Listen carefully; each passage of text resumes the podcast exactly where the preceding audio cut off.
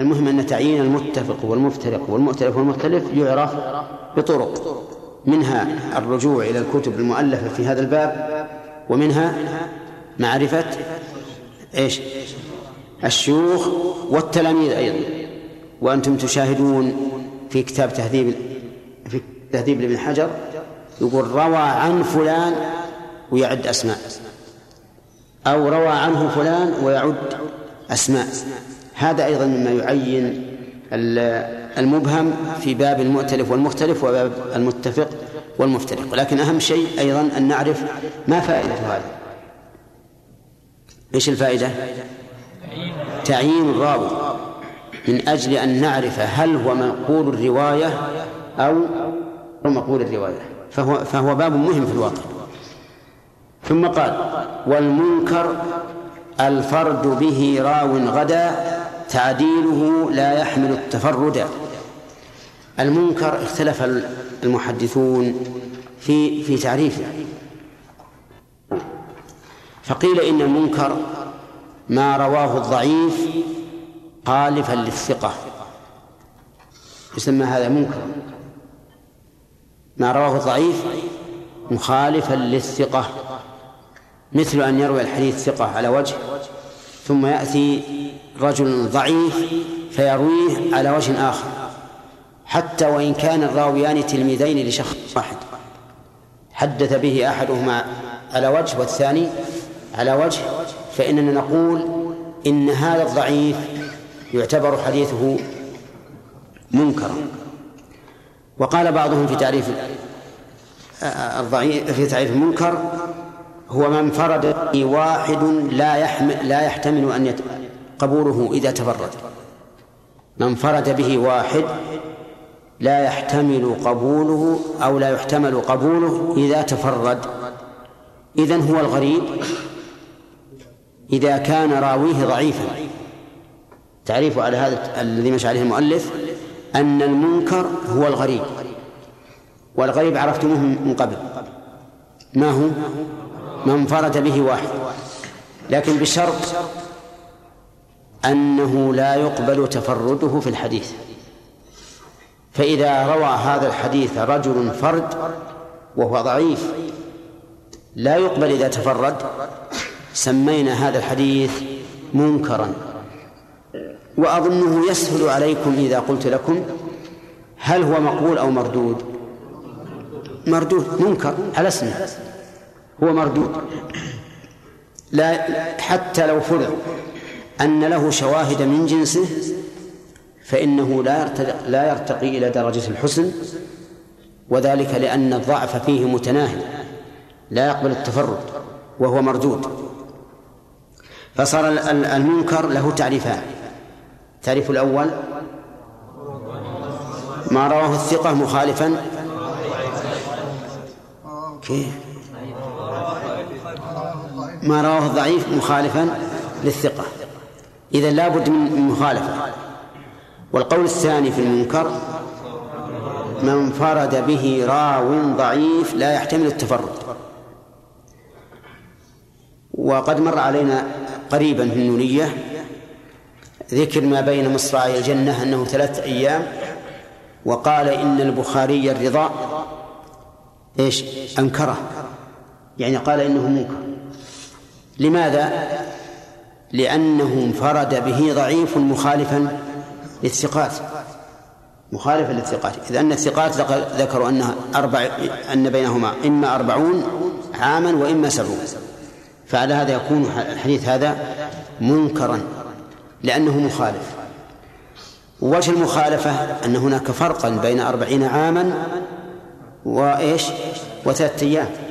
لو قال مثلا ثلاثين عاما ربما نقبل. لأن الثلاثين قد لا تخالف الأربعين إذا حملنا على اختلاف إيش؟ اختلاف السيف لكن ثلاثين ثلاثة أيام من أربعين عاما فرق بعيد مخالفة بينة. على كل حال المنكر الآن من قسم الحديث الضعيف. من قسم الحديث الضعيف. صح؟ نعم. وله تعريفان عند العلماء. أحدهما ما ذهب إليه المؤلف وهو أن ينفرد به ضعيف لا يحتمل التفرد يعني لا يقبل حديثه منفردا. والثاني ما رواه الضعيف مخالفا للثقة وهذا هو الذي مشى عليه ابن حجر في النخبة. على أن المنكر ما رواه الضعيف مخالفا للثقة بخلاف الشاذ. الشاذ ما رواه الثقة مخالفا لمن هو أرجح منه. تمام. كم أخذنا الآن؟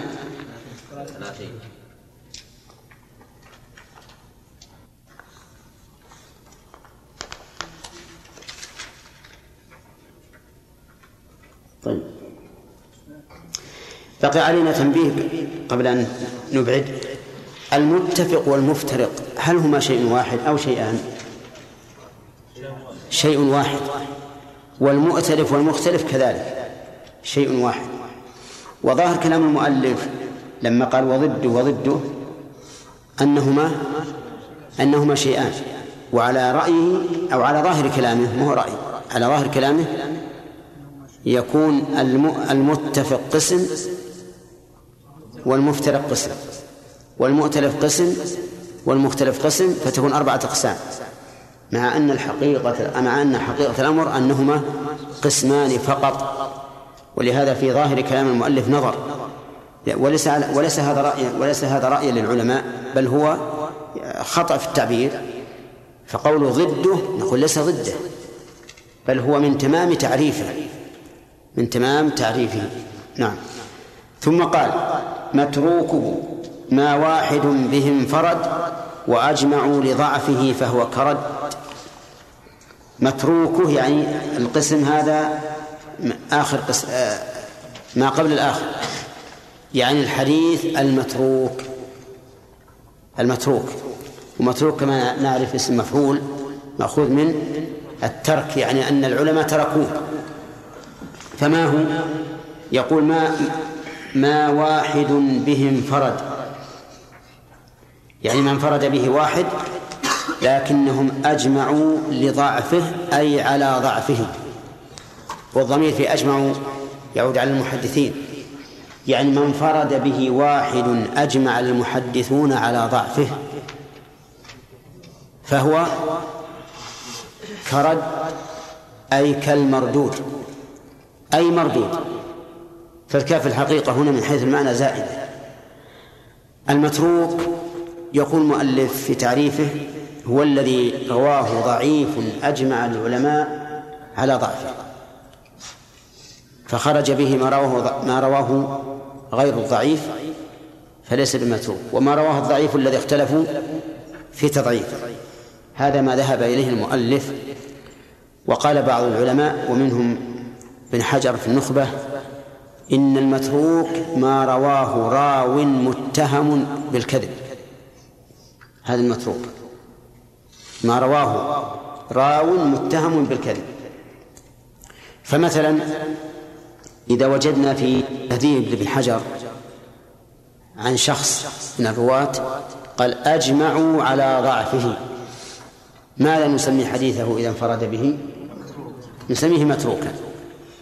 لأنهم أجمعوا على ضعف إذا وجدنا فيه وهو وقد اتهم بالكذب نسميه أيضا متروكا لأن المتهم بالكذب لا شك أنه يجعل أن أن اتهامه يجعل حديثه كالموضوع. ما نجزم بأنه موضوع لكن كونه لكن كونه متهما بالكذب ينزل حديثه إلى درجة تقرب من الوضع. طيب ثم ختم المؤلف الأقسام فقال بالموضوع فقال والكذب المختلق المصنوع. على النبي فذلك الموضوع. الموضوع تعريفه هو المكذوب على النبي صلى الله عليه وسلم. هذا هو الموضوع المكذوب على النبي صلى الله عليه وسلم.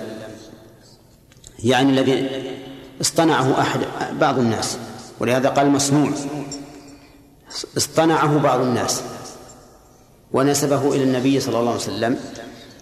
نسمي هذا في الاصطلاح موضوعا.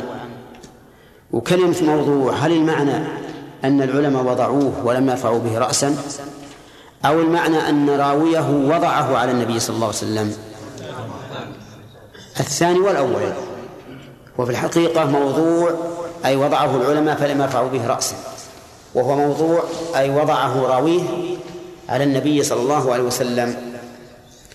والأحاديث الموضوعة كثيرة ألف فيها العلماء تأليف منفردة وتكلموا على بعضها على وجه الخصوص. فمما ألف في هذا الباب اللآلئ المصنوعة في الأحاديث الموضوعة ومنها الفوائد في الأحاديث الموضوعة للشوكاني وهي معروفة ألفوا فيها كتبا ومن ذلك الموضوعات لابن الجوزي إلا أن ابن الجوزي رحمه الله يتساهل في إطلاق الوضع على الحديث حتى إنه إنهم ذكروا أنه ساق حديثا رواه مسلم في صحيح وقال إنه موضوع ولهذا يقال لا عبرة بوضع ابن الجوزي ولا بتصحيح الحاكم ولا بإجماع ابن المنذر. ثلاثة لأن هؤلاء يتساهلون. مع أن ابن المنذر رحمه الله تتبعت أشياء مما نقل في الإجماع يقول لا يعلم خلافا وإذا قال لا يعلم فقد أبرأ ذمته. الأحاديث الموضوعة لها أسباب يعني أسباب الوضع. إذا قال قائل ما الذي يحمل بعض الناس على الوضع؟ نقول لها أسباب منها التعصب. التعصب لمذهب أو لطائفة أو على مذهب أو طائفة. إذا كان متعصبا لمذهب ماذا يضع؟ يضع أحاديث في مدحه. أو متعصب لطائفة مثل آل البيت يضع أحاديث في مدحه. ولهذا كان أكذب الناس على رسول الله صلى الله عليه وسلم هم الرافضة. لأنهم لا يستطيعون أن يروجوا مذهبهم إلا بالكذب إذ أن مذهبهم باطل.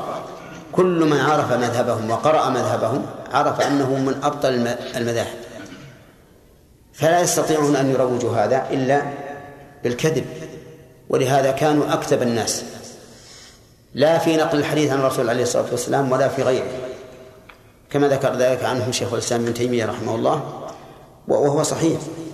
إذا تأملت نقولاتهم وتأملت ما يدعونه من أحاديث على رسول الله عليه الصلاة والسلام وجدت أنهم أكثر أهل الأهواء كذبا. طيب هذا التعصب على على على شخص أو طائفة أيضا يحمل على الوضع. أحاديث كثيرة رويت في ذم بني أمية وأكثر من وضعها الرافضة لأن بني أمية كان بينهم وبين علي بن أبي طالب ما بينهم من الحروب التعصب للمذاهب أيضا على المذهب يوجب الوضع.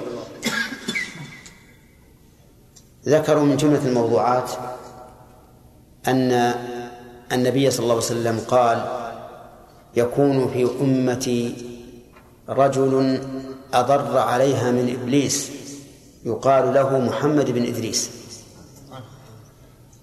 من؟ الشافعي جابه السجن. أضر من إبليس يقال له محمد بن إدريس. هذا لا شك أنه موضوع. لا شك أنه موضوع. حب الدنيا رأس كل خطيئة. موضوع. حب الوطن من الإيمان موضوع.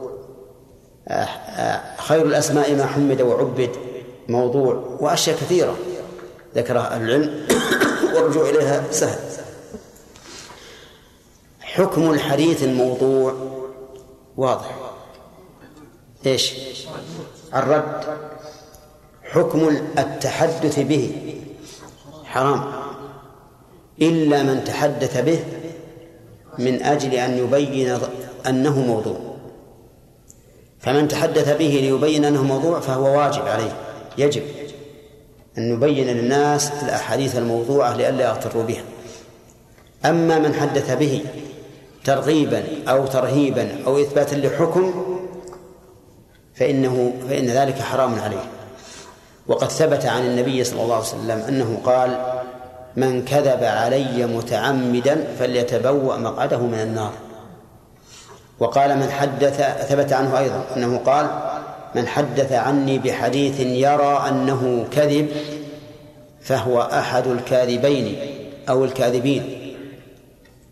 فالواضع متبوئ لمقعده من النار. والمحدث بالموضوع وهو يعلم أنه موضوع متبوئ مقعده من النار. إذا فكلاهما قد ارتكب كبيرة من كبائر الذنوب. طيب إذا كنت أريد أن أسوق حديثا موضوعا لأبين وضعه فهل أقول قال رسول الله؟ أو أقول يذكر؟ نعم. أو قيل عن رسول الله؟ نعم يجب الصيغة الأخيرة أي أن تكون بصيغة التمريض لئلا لئلا أنسبه إلى رسول الله صلى الله عليه وسلم وفي الوقت الحاضر نسبته إلى الرسول صلى الله عليه وسلم بصيغة الجزم وإن حكمت عليه في الآخر أنه موضوع خطيرة لأنكم تعلمون المسجلات الآن. يرحمك الله. يمكن يسجل الإنسان أول الكلام نعم ويحذف ويحذف آخره. فمثلا لو سمعني أقول قال النبي صلى الله عليه وسلم كذا وكذا في حديث موضوع ثم بعد ختام الحديث أقول هذا حديث كذب موضوع لا تحل روايته إلا لبيان ضعفه ربما يحذف الجملة الأخيرة. وإذا سمع الناس كلا هذا الحديث بصوت رجل معروف عندهم جزموا بصحته. فلهذا يجب التحرز لا سيما في هذا الوقت من الجزم بنسبة الحديث الموضوع إلى رسول الله صلى الله عليه وسلم. واضح يا جماعة؟ طيب في حديث موضوع نشوف وش اللي يحمل عليه. شخص روى عن النبي صلى الله عليه وسلم الباذنجان لما أكل له. تعرفون الباذنجان؟ تعرفونه؟ ها؟ الظاهر هذا بيع باذنجان. أراد أنه يمشيه.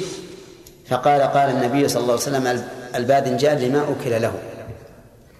على وزان قوله ماء زمزم لما شرب له. نعم. ويذكر أن الإمام أحمد رحمه الله ويحيى بن معين كان في مسجد الرصافة في في بغداد. فقام قاص من القصاص وما أكثر القصاص في زمن مضى قصاص لجل المساجد يعظون الناس بأحاديث مكتوبة ما ليس لها زمان. فقام يحدث قال حدثني أحمد بن حنبل ويحيى بن معين يساق سندا ملفقا على حديث موضوع. وهو يشهد. فقام الناس يعطونه مما أراد الله عز وجل. وبقي الإمام أحمد ويحيى بن معين متخلفين عن الناس. شو يمشي هذا الرجل اللي يحدث عنهم وهم ما حدثوه ولا عرفوه ولا رأوه. فلما تفرق الناس دعواه تعال فأقبل متهلهلا يرجو يرجو عطاء فلوس يرجو فلوسا قال من اللي حدثك؟ بهذا الحديث. قال أحمد بن حنبل ويحيى بن معين بنشاط وحزم. قال أحمد أنا أحمد بن حنبل وهذا يحيى بن معين. ما حدثناك بهذا؟ قال كنت أظن لكما عقولا. أنا عندي سبعة عشر أحمد بن حنبل. نعم أنت واحد منهم. ما هنا إلا أنت فيقول وضع رداءه على وجهه يتبسم. فالوضاعون في الحقيقة يجون أشياء غريبة جدا. وطيب من من أهم ما يكون في هذا الباب ما يصدر به الزمخشري في تفسيره يصدر أحيانا أو يختم السورة بأحاديث ضعيفة جدا أو موضوعة في فضل هذه السورة. ولكن الله يسر ولله الحمد. ابن حجر رحمه الله وخرج أحاديثه. أحاديث الكشاف الزمخشري وبين مرتبتها من الصحة والضعف والوضع. قال المؤلف رحمه الله وقد أتت كالجوهر المكنون. سميتها منظومة البيقون. أتت الضمير يعود على هذه المنظومة. كالجوهر المكنون أي مثل الجوهر. وغدت بمعنى صارت. ولهذا تعمل عمل كان. فهي من أخواتها. واسمها في هذا في هذا البيت مستتر. وخبرها ها؟ خبرها إما الكاف وإما محذوف. تعلقت به الكاف وما بعده جر ومجرور والأول أسهل. أن نجعل الكاف هي الخبر. كما قال ابن مالك واستعم شبه بكاف وبها التعليل قد يعنى وزائدا لتوكيد ورد واستعمل اسما وكذا عن وعلى من أجل ذا عليهما من دخل. يعني أن الكاف استعمل اسما فهنا الأحسن نجعلها أن نجعلها اسما. ونقول الكاف خبر غدا. أتت ها؟ غدت. أنا قلت غدت؟ إيه. ما نبهتم ما يخالف. ربما يكون خير بالواقع. خلى غدت. ونرجع الكلام المؤلف. نقول كاف خبر غدا ومنصوب وعلامة نصبه فتحة مقدرة على آخره منع من ظهورها الحكاية. لأن لأن الكاف الآن نحكيها على على أنها حرف. وأما على وقد أتت فبدل من أن نقول غدا فعل ماضي يعمل عمل كان نقول أتى فعل ماضي وكالجوهر حال منصوبة على الحال. أتت مثل الجوهر. وقولها المكنون أي المحفوظ. المحفوظ عن الشمس وعن الرياح وعن الغبار فيكون دائما نظرا. سميتها منظومة البيقوني نسبها له لأنه هو الذي نظمها. فوق الثلاثين بأربع أتت. يعني أتت فوق الثلاثين بأربع. ها؟ أي أربعة وأربعة وثلاثين بيتا وهي عندي مرقمة أربعة وثلاثون. أبياتها ثم بخير ختمت. يعني أتت أبياتها فوق الثلاثين بأربع ثم بخير ختمت. فنسأل الله لنا ولكم حسن الخاتمة. وفي الدرس المقبل إن شاء الله سيكون عندكم حفظ. السبعة أبيات لكن البيتين الأخيرين يعني ختام. خمسة أبيات تعتبر من المقرر والاثنين من الختام. وبعدها إن شاء الله سيكون القواعد. القواعد. الله أعلم. نعم. شيخ اقترح لو يكون بحث يفرق بين الاحاديث الموضوع شديدة الضعف والاحاديث الموضوع إيش؟ اقترح لو يكون بحث يفرق بين الاحاديث شديدة الضعيفة بشدة والضعيفة يعني إيه. وضعيفة بخفة. والموضوعة إي معلوم كلها احكام لكن لاحظ ان إن مشكلة الضعف الشديد والخفيف والوضع. الموضوع معروف. يعني مثلا الوضع له علامات. من علاماته أن يخالف ما, ما, ما يقتضيه العقل أو الحس.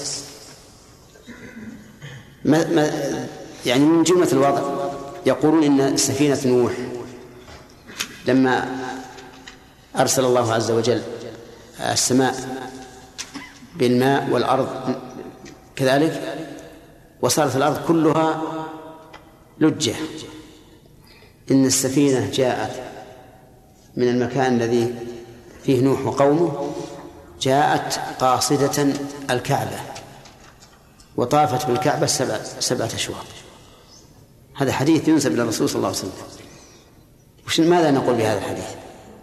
ها؟ هذا حديث موضوع موضوع بلا شك. الله على كل شيء قدير لكن هذا مخالف للواقع. وهو كذب. هذا مما يعلم به الواقع. وله علامات ذكرها أهل العلم. معروفة. نعم. الدرس الماضي كل واحد من أول منظوم الدرس القادم يعني؟ نعم يكون الدرس الماضي راجع الماضي ولا لا؟ المقبل؟ لا المنظوم كله الدرس الجاي. إيه لا الجاي ما هو بالماضي. أنت كررت الماضي مرتين. ها. المهم على كل حال يعني معناته تريد أن أن نراجع في كل المنظومة. ما يمدينا الظاهر؟ لا كل واحد بيت بيت. اي ممكن. إذا إذا رأيتم ذلك ما عندنا خليها بالساعة أحسن ها؟ خليها بالساعة أحسن درسين. الدرس الماضي نناقش الدرس هذا والدرس اللي بعده مراجعة منه طيب. ها؟ كيف؟ يا رجال ما فرق درس واحد مو مشكل. بعد أنا أنا ما أدري إحنا حين حزمنا الحطب ما ندري هو صنوخ ولا مشدود تمام.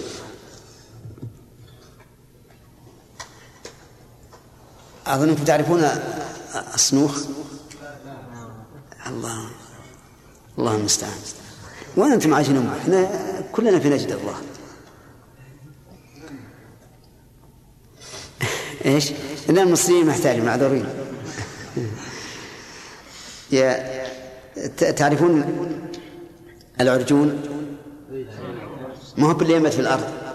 عرجون النخل حتى عاد كالعرجون القديم. طيب تعرفون قنو النخلة؟ القنوة اللي فيها الثمر. ألزنة تعرفونه؟ هذا إذا يبس إذا يبس في العادة أنه ينحني. فإذا جاء واحد وحزم له منها, منها القنوان يعني تتطلق تتناسى. كل ما شد عليها ظهر واحد. ولهذا يضرب به المثل للشيء الذي لا يتم. والله أنتم يا جماعة أنتم حزمة صنوخ كل ما شدينا عليكم تطلقتم نعم هذا هذا المعنى. نعم.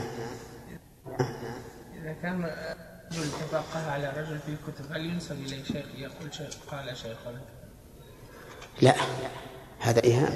هذا فيه شيء من التدليس.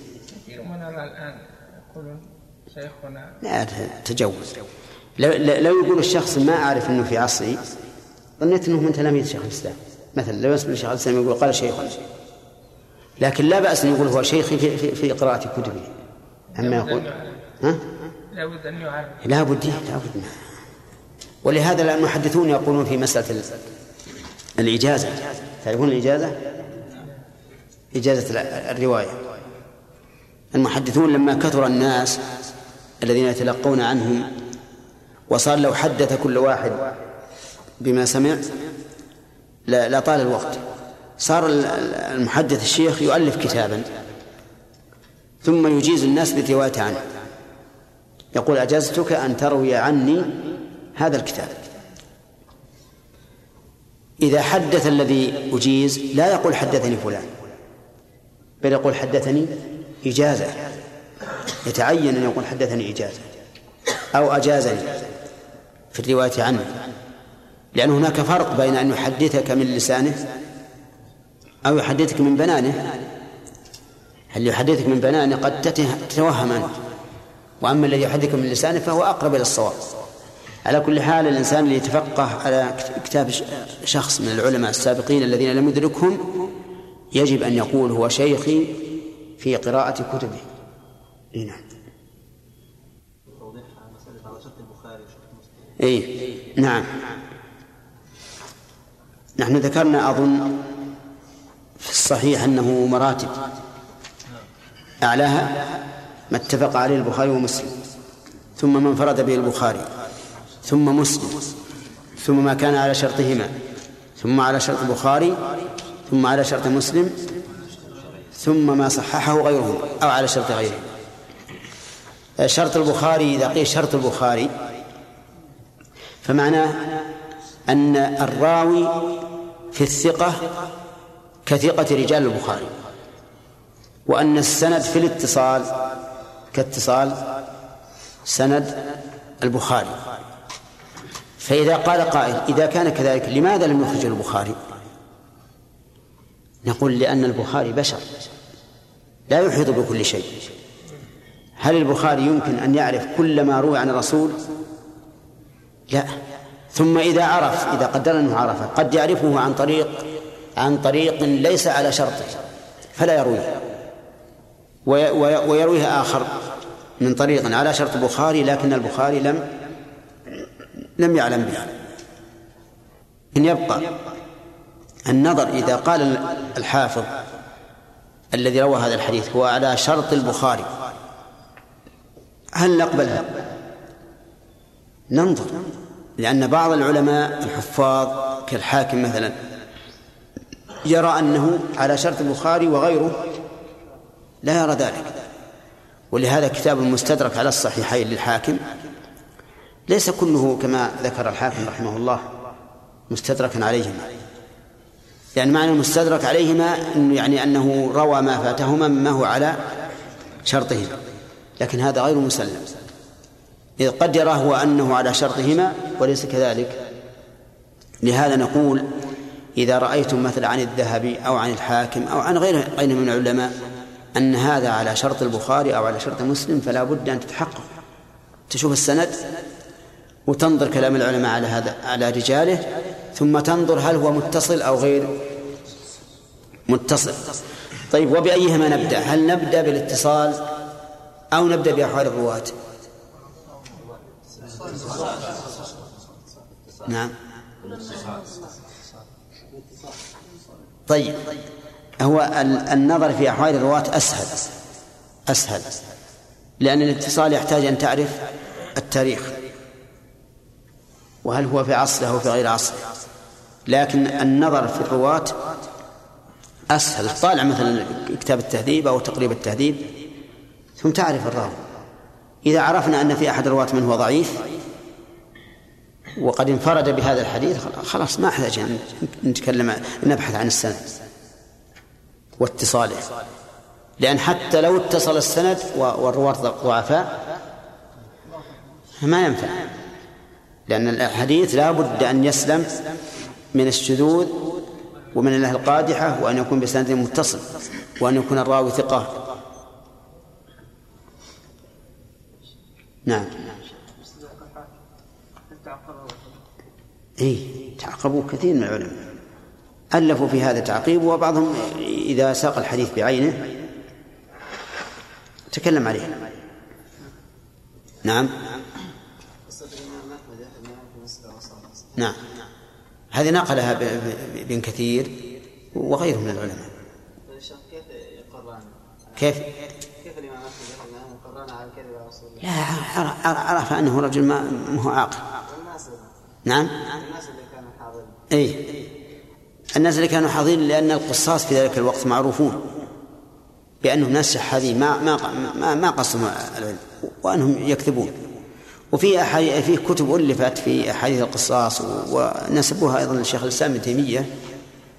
لكن الله أعلم هل هي له ولا لا. نعم.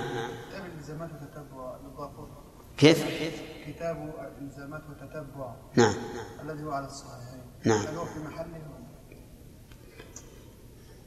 ما أظن ما أظن في محله لأن ابن حجر رحمه الله أجاب عن كل ما طعن في الحديث في الصحيحين بجوابين الجواب الأول مجمل والجواب الثاني مفصل. قال إن الذي طعن على على الشيخين البخاري ومسلم الإجمالي الجواب الإجمالي. يقال أنت حافظ وهما حافظان وهما أشد منك ورعا وأعلم منك في علم الحديث. فإذا تعارض قولك وقولهما ها فالقول قول من؟ قولهما لأنهما أقرب إلى الورع منك وأعلم بالحديث. فتعارض عندنا قولان فيقدم هذا يقال الآن قولك معارض لقولهما وهما أسد منك. وأورع منك وأعلم منك فلا عبرة بمعارضته هذا هذا الجواب. الجواب الثاني المفصل أن ابن حجر رحمه الله تتبع كل ما طعن فيه على البخاري وأجاب عنه. وكذلك العراقي تتبع ما ما طعن فيه على مسلم وأجاب عنه. وبعضهم جمع في, الرد على من على ما طعن فيه على مسلم وعلى البخاري أيضا. يجوز أحد من الطلبة الذي درسوا عنه لأنه يسأل كثير عن هذا. في أحد بعض الأشخاص يقول أخذ إجازة من الشيخ. إجازة حديثية؟ نعم. لا. لا حقيقة لا. أنا أنا فاتني. لأن أن آخذ إجازة من شيخنا عبد الرحمن. الشيخ عبد الرحمن بن سعد له الإجازة من شيخه إلى الرسول صلى الله عليه وسلم. موجودة. فكنا ذاك الأيام ما, ما نعتني بالحديث بالحديث ولا ولا يهمنا. وكل ما جاء ذكر للحديث قال لا ما حاجة تبحث ولا حاجة تتعب. العلماء اللي قبلك تعبوا وصححوا وضعفوا ما حاجة. ارجع مثل البلوغ المرام إذا قال إسناده صحيح فهو صحيح. إذا قال ضعيف فهو ضعيف. ولا تتعب. وكنا في الحقيقة ما نعتني بالحديث إطلاقا. أكثر ما نعتني فيه الفقه والتوحيد والنحو وما أشبه ذلك. وإلا كان أخذنا إجازة. بسيطة نأخذ حديث منه من الإجازات ونقول أجازنا. نعم. يعني نعطي إجازة؟ هل أجزت أحد؟ لا لا ما أجزت. لكن ربما نجيز أحد. في الفقه ممكن يجيز لكن بس الرب يجينا واحد يدمرنا يقول أجازني هم من يجيب يخربط علينا ويجيب. ها؟ كيف ما لا يعني صراحة ما أجزته لكن أنا أنا أجيزه لأنه بلغ ما شاء الله مبلغا جيدا وهو تلقى عندنا علم كثير. والله ما أدري كان ناسي لكن نعم محمد يستحق الإجازة. يستحق الإجازة لأنه ما شاء الله تفقه. وفيه ناس الحمد لله يعني صار لهم قيمة وبرزوا وأنتم إن شاء الله تعالى سيكون لكم إن شاء الله. إن شاء الله. خلاص هذا آخر درس في البيقونية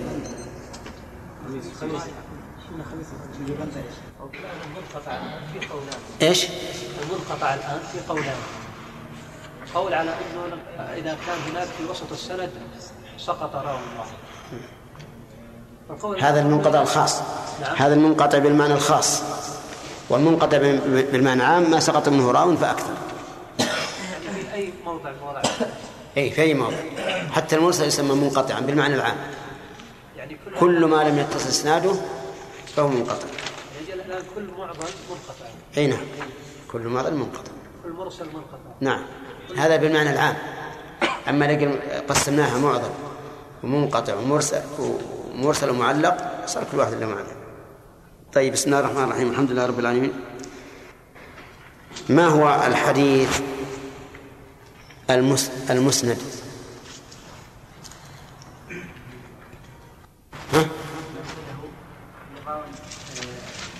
مسند كل راو من را- من رواه الراوي مسندا إلى النبي صلى الله عليه وسلم لا ما تتابع رجال اسناد المراويح غير المصطفى إلى النبي صلى الله عليه وسلم. يعني ما اتصل إسناده من راويه إلى النبي صلى الله عليه وسلم هذا يسمى مسندا طيب هل الموقوف يكون مسندا يا خالد؟ نعم. لأنه لم يصل إلى النبي صلى الله عليه وسلم. طيب. المرسل يكون مسندا؟ نعم. لا يكون مسند شيء لماذا؟ يعني اتصال السنة لعدم حكم رواية المعنعن حكم رواية المعنعن؟ المعنعن. صحيح. المعنعن حكم روايته. حكم روايته إذا كان ثقة. آه، خشية آه، إذا كان ثقة تقبل. وإذا كان يخشى يخشى منه التدليس من يعني يبهم أو أن يدلس على شيخ أو على فيتوقف عنه يعني إن كان غير مدلس حمل على الاتصال. وإن كان مدلس فإنه لا يحمل على الاتصال. كذا؟ طيب. لو قال قائل في الصحيحين عن عنة عن من مدلسين كعن قتادة عن أنس. فهل معنى ذلك أن الحديث الذي رووه بهذا السند يكون متوقفا فيه أو أم ماذا؟ هذه محمولة على الاتصال. على الاتصال. أي نعم. لأن البخاري رحمه الله يتابع أسانيده تبعها بالاتصال. وكذلك مسلم رحمه الله. وأحيانا يكون الحديث في يعني مواضع أخرى بالاتصال ومصرح فيها بالسماع. بالسماع. طيب. إذا حتى, حتى لو لم يوجد قرائن يحمل على الاتصال لالتزام الشيخين. الصحة طيب. الأخ. لا مناقشة. يا أخي لا ولو أهم. يحيى. ما الفرق بين المقطوع والمنقطع؟ المنقطع بالإسناد. والمقطوع ما توقف الأثر عند التابعين أيهما ال- الذي من مباحث السند والذي من مباحث المتن؟ من مباحث السند المنقطع. منقطع. والمقطوع من مباحث المتن.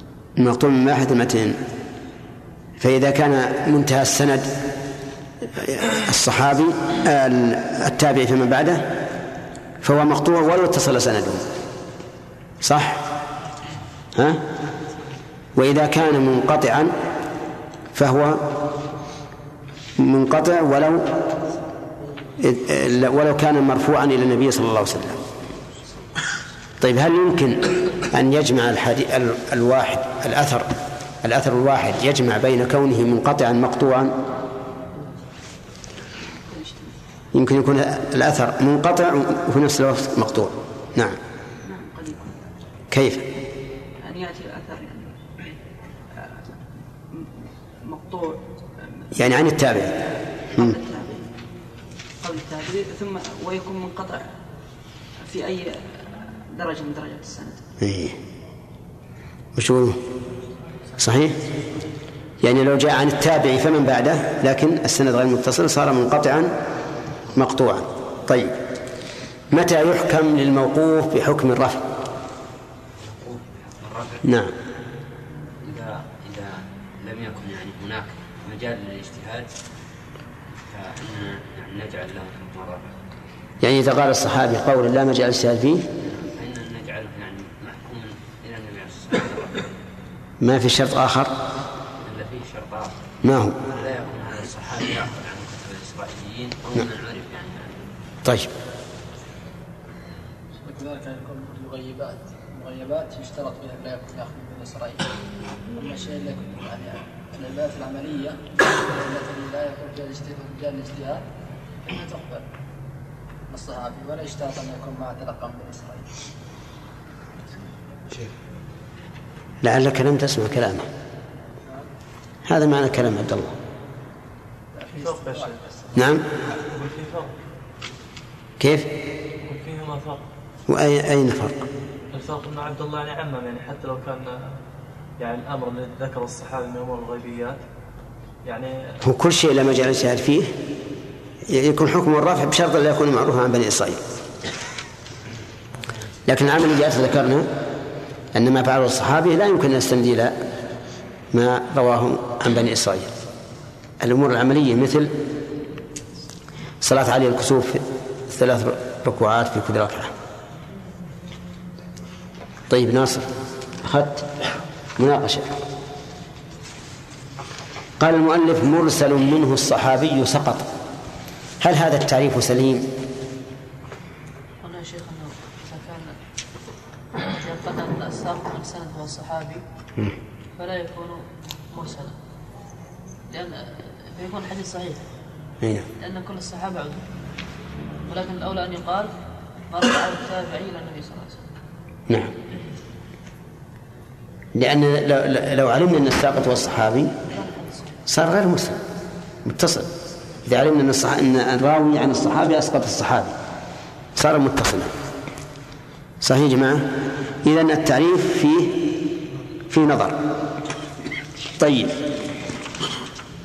روى اثنان حديثا. من اللي ما أخذ؟ فؤاد أخذت يلا. روى رجلان حديثا. فماذا تسمي هذا الحديث؟ أخذ عن بعض عن اثنين. اثنين. اثنين. اثنين. اثنين. هذا شيخ. عزيز هذا. سمى عزيز. متأكد؟ عزيز مرة اثنين أو ثلاثة. المهم متأكد؟ طيب. بارك الله فيك. الأخ هل لو سألتك ما هو الموضوع؟ ما هو الحديث الموضوع؟ المكتوب على الرسول صلى الله عليه وسلم. حكم رواية الموضوع. لا تجوز رواية إلا لبيان وضعه.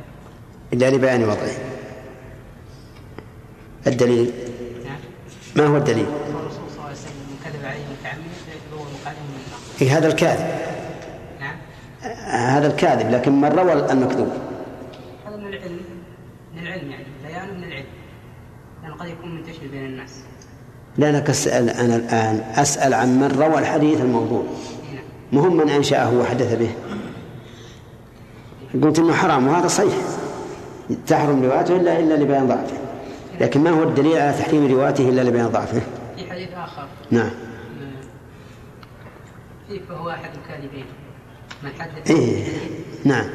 وهو يعرف أنه كذب نعم. فهو أحد الكاذبين. تمام. يعني هذا لفظ الحديث أو معناه؟ طيب. ولا؟ هل تعرف أحاديث موضوعة؟ محمد محمد. تعرف أحاديث موضوعة؟ ها؟ ليش؟ أنا قالوا لي إنك إنك إنك آية في الحفظ. إحنا ذكرنا عدة أحاديث.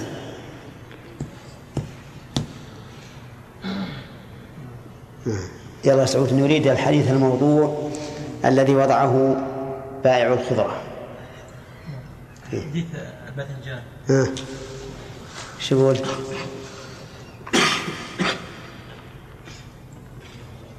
وش هذا الذي؟ ابن الجوزي ذكر في كتابه؟ آه، تقوية الذاكرة. كذا. وفي فضله. بعض الكتاب إيه لك وش ما هو الحديث اللي, اللي روي في في الباذنجان؟ وقالوا إن إذا وضعه آه، بياع خضرة. لا تذكرون طيب. بدر؟ قالوا أن الباذنجان ما يكون له الباذنجان لما أكل له. على غرار قول الرسول صلى الله, صلى الله عليه وسلم ماء زمزم لما شرب له. طيب. إيه، من أكثر الطوائف وضعا في الحديث؟ الرافض. كيف علمنا هذا؟ لأنهم أولا يعني كذب من عقيدتهم. هم الكذب للتقية. تقية نعم. يعني كل رواياتهم يعني يجعلون في علي ويذمون. يعني بالتتبع لمروياتهم وجدنا أنهم أكثر الناس كذبا على رسول الله صلى الله عليه وسلم. نعم. طيب.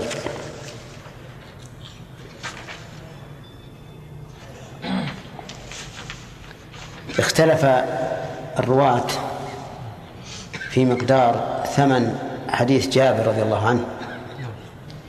فهل يكون هذا من من باب الاضطراب أو لا؟ نعم.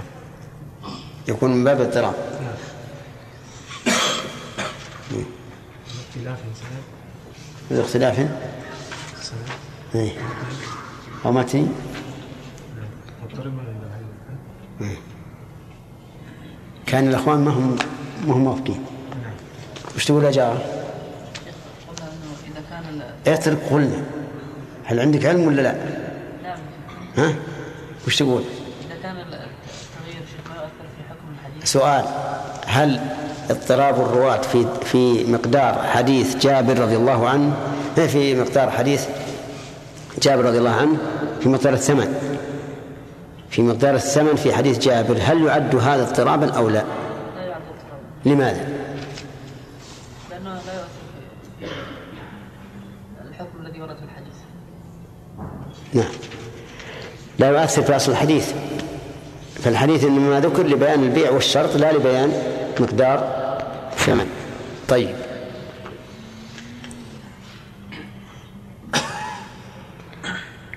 إذا حصل الاضطراب لكن أمكن الجمع. ما رجعت. يقدر الجمع. يعني مثلا إذا كان ولا يكون اضطراب. ولا يكون. طيب. زد شرطا آخر. يعني لا يحكم الاضطراب إلا بشرطين. أول شيء يكون مخالف تماما ويكون كذلك يعني متحدين في في القوة. الرواة كان يكون. مثلاً يعني أن لا يمكن الجمع وأن لا يكون مرجح. طيب فإن كان فإن كان مرجح أخذنا بالراجح وتركنا المرجوح ولا اضطراب. وإذا أمكن الجمع أخذنا أخذنا بهما جميعا ولا اضطراب. طيب. حتى لو كان بعيد ها؟ حتى لو كان الجمع بعيد. لو كان إيش؟ الجمع بعيد. لا لازم يكون على وجه الأصح ما إذا كان على وجه الأصح لا.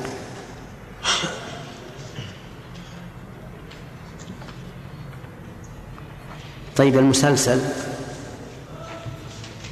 مم. تعريف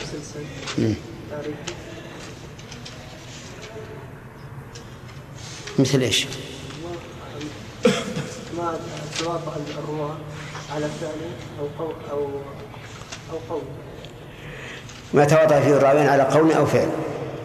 أو حال من الأحوال. كذا؟ مثل. مثل أن الحديث في الحديث القدسي أن الله عز وجل ضحك من من من العبد الذي قال قال له العبد أتسخر مني يا رب؟ فضحك الله فضحك الرسول عليه الصلاة والسلام. وتواطأ الروح على هذا. صحيح.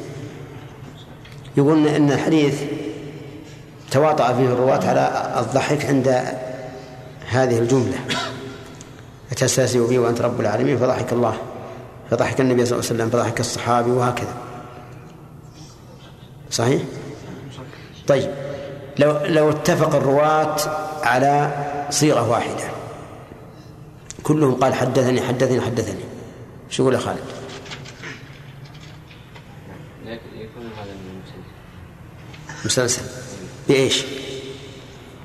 الحال الحال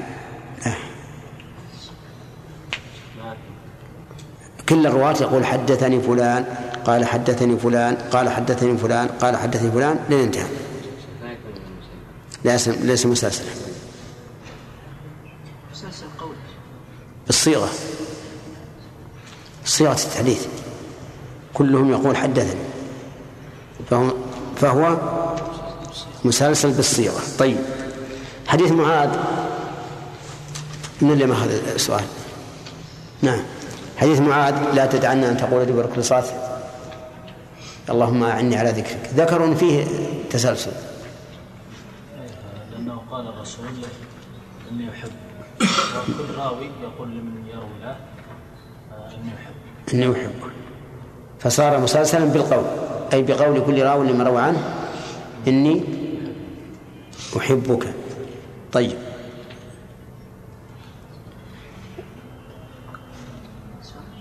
سؤال مناقشة. مناقشة. نعم. من من اللي ما أخذ نعم يا.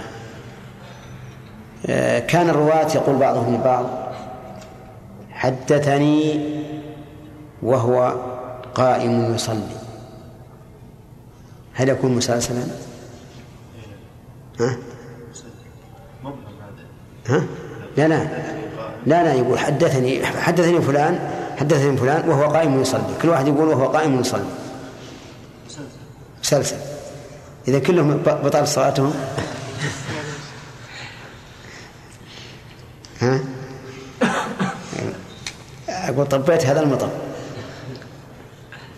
يستقيم هذا ولا ما يستقيم؟ ما يستقيم.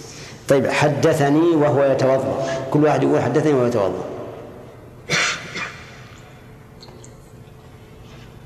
وهو يتوضا إيه؟ ها؟ كل واحد يقول حدثني فلان وهو يتوضأ. أن النبي صلى الله عليه وسلم قال من توضأ وشهد أن لا من أسبغ الوضوء وقال أشهد أن لا إله إلا الله إلى آخره. نعم. مسلسل؟ نعم. شنو؟ طيب. يلا عبيد الله. كلهم قال حدثني وهو يطوف. مسلسل. مسلسل وهو يطوف. وفق التعريف المسلسل نقول مسلسل. إنما اتفق على على حال صيغة أو حكم طيب لكن هو يقول وهو يطوف. يمكن حتى يمكن حتى هو يطوف يجوز الكلام عن الحوار صحيح؟ طيب. يلا أخذت الزعود نعم ما أخذت؟ إيه ليش إنك تخفي نفسك؟ ندور لك عد واحد جيد.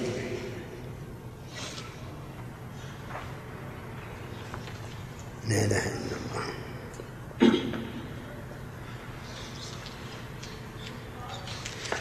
حديث أبي هريرة أن أمتي يدعون يوم القيامة غرا محجلين. فيه إدراج نعم في إدراج يا شيخ ما هو؟ فمن استطاع منكم أن يطيل غرته فليفعل. وتحجيله فليفعل. وتحجيله فليفعل. طيب ما وجه كونه مدرجا؟ يعني لو قال قال هذا كلام النبي صلى الله عليه وسلم.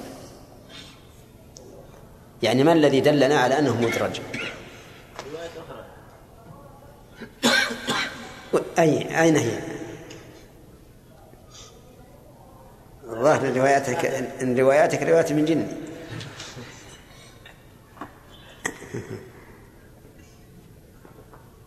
اجتهاد ابو هريره هذا. هذا اجتهاد ابو هريرة. لكن فمن استطاع. هذا قول ابو هريرة. اي من قاله؟ الحديث ماشي على نسق واحد. تحديد الوضوء يا شيخ. إيه. يدل على أن هذا كلام ابو هريرة. في حديث ابن حديث عثمان بن عفان. إيه لو قال قائل التحديد هذا على سبيل الوجوب. أقف إيه تمام نقول يعني إيه. ورد في الروايات الأخرى ليس فيه إلا هذا. ما هو؟ أنه هو يعني إن أمتي يأتون يوم القيامة غرا محجلين من أثار الوضوء. إيه. ولم يذكر فمن استطاع؟ هذا اللي قال لكن إحنا نقول هاتنا هذا. يعني من أي رواية؟ اي الشيخ نقول الاصل في الحديث انه غير متعجب طيب نص العلماء ان هذا الحديث فيه ابراج ما يكفي. ما يكفي. نص العلماء قال العلم وش دليلهم؟ الاصل ان أن الحديث كله آه، من كلام الرسول؟ ما فيه ادراج نعم. يقال من النبي صلى الله عليه وسلم كلامه فصيح وفي الحديث يقول من استطاع أن يطيل غرته ولا يمكن أن يطول الغر أي. لا يمكن. صحيح. حتى ابن القيم في النونية قال هذا. قال وإطالة الغرات ليس بممكن أيضا وهذا واضح التبيان. نسأل الله سبحانه وتعالى يجعلها ينفعنا وإياكم بما علمنا ويعلمنا ما ينفعنا والحقيقة إن الحمد لله المناقشة جيدة. نعم؟ جدا.